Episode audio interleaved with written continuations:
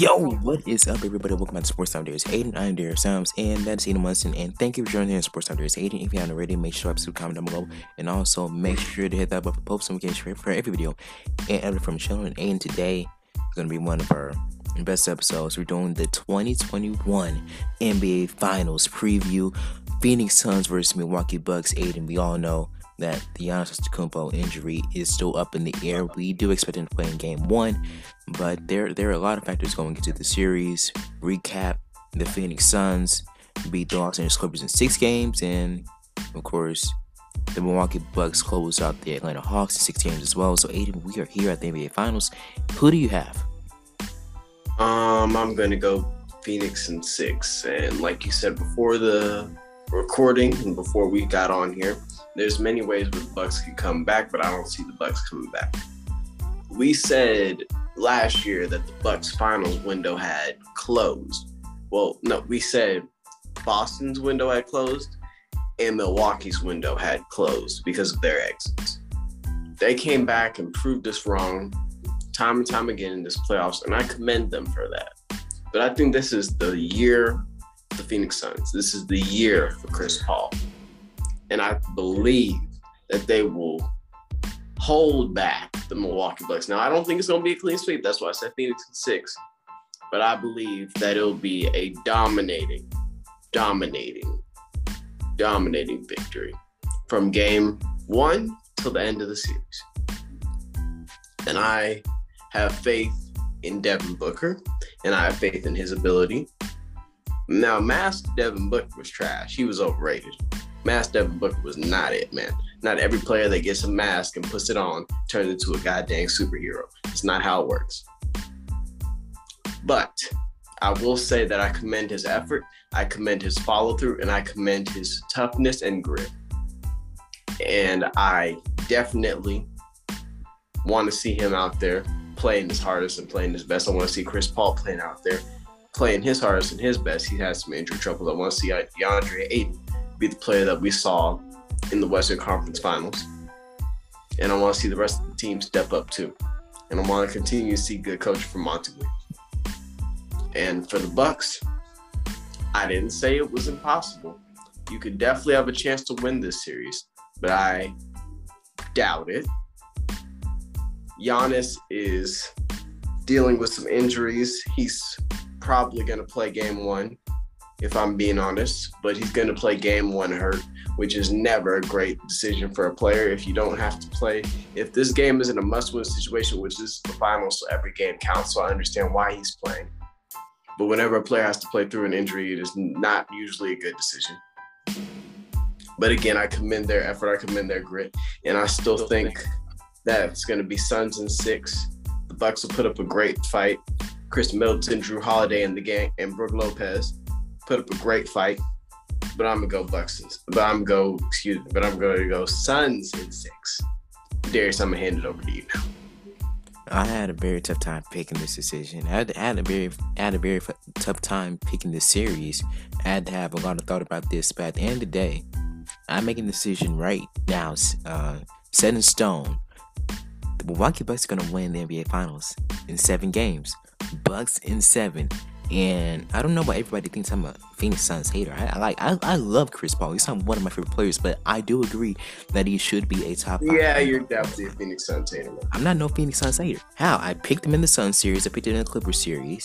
All right. Yeah, yeah but you picked them to get outed by the Laker team, which looked like like the Lakers team, which was a freaking infirmary of players and injuries. You picked them over the healthy, well rested, and well adjusted best team in the Western Conference, Phoenix Suns, in the first round. So you're not going to switch up on us just because you picked them in the next series. That's just good picking. That's just being an analyst. That's just knowing the teams, matchups, and things of that nature. But if you weren't with the team from the beginning, you're not going to start being for us now.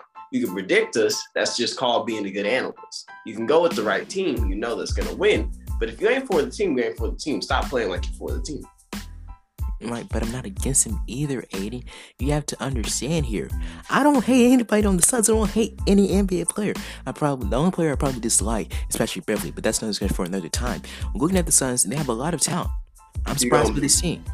I said at the beginning of the season when they acquired Chris Paul, they were automatically going to be a playoff team. I talked about the Chris Paul effect when we when we had playoff series and, and we had Suns episodes throughout the course of the season. And I have a lot of respect for Devin Booker going to be a top face the league for mm-hmm. years to come. Chris Paul automatically Hall of Famer.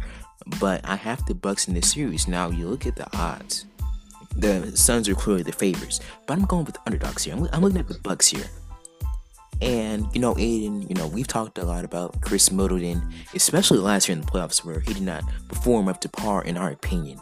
And this, and and and, and, throughout the course of this playoffs, he, he is real stepped up, especially those game five, game six versus the Nets in the second round, and especially those two closeout games um, versus Atlanta, games five and game six, and especially Jrue Holiday as well. And here's the thing, like Charles Barkley said this on on Inside the NBA as well.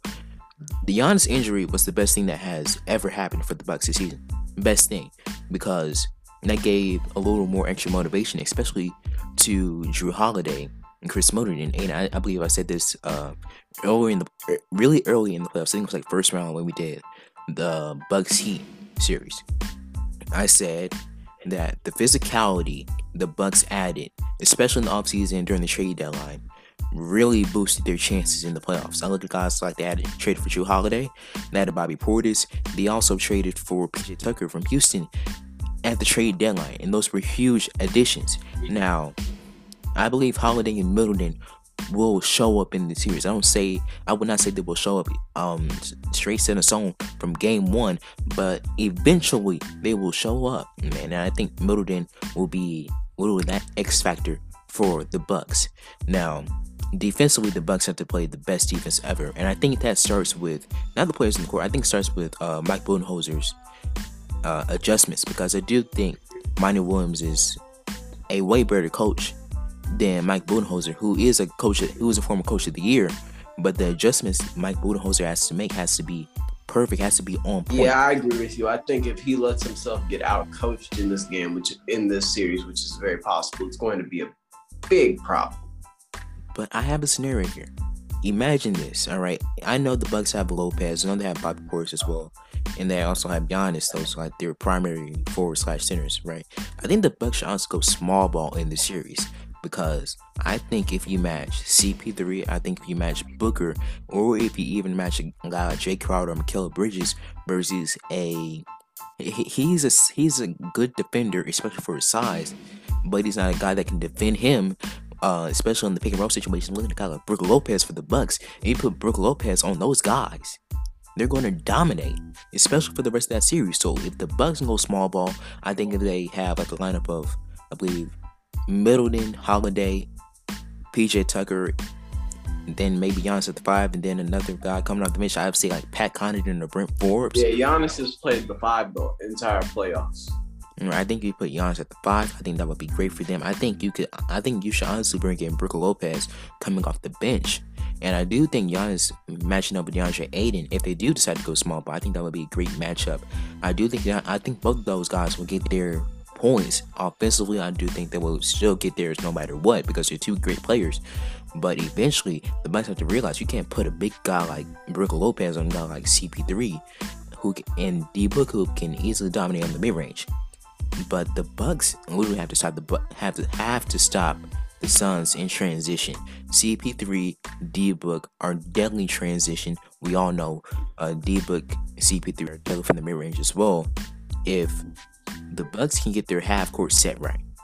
They, they can capitalize on the pick and roll situations.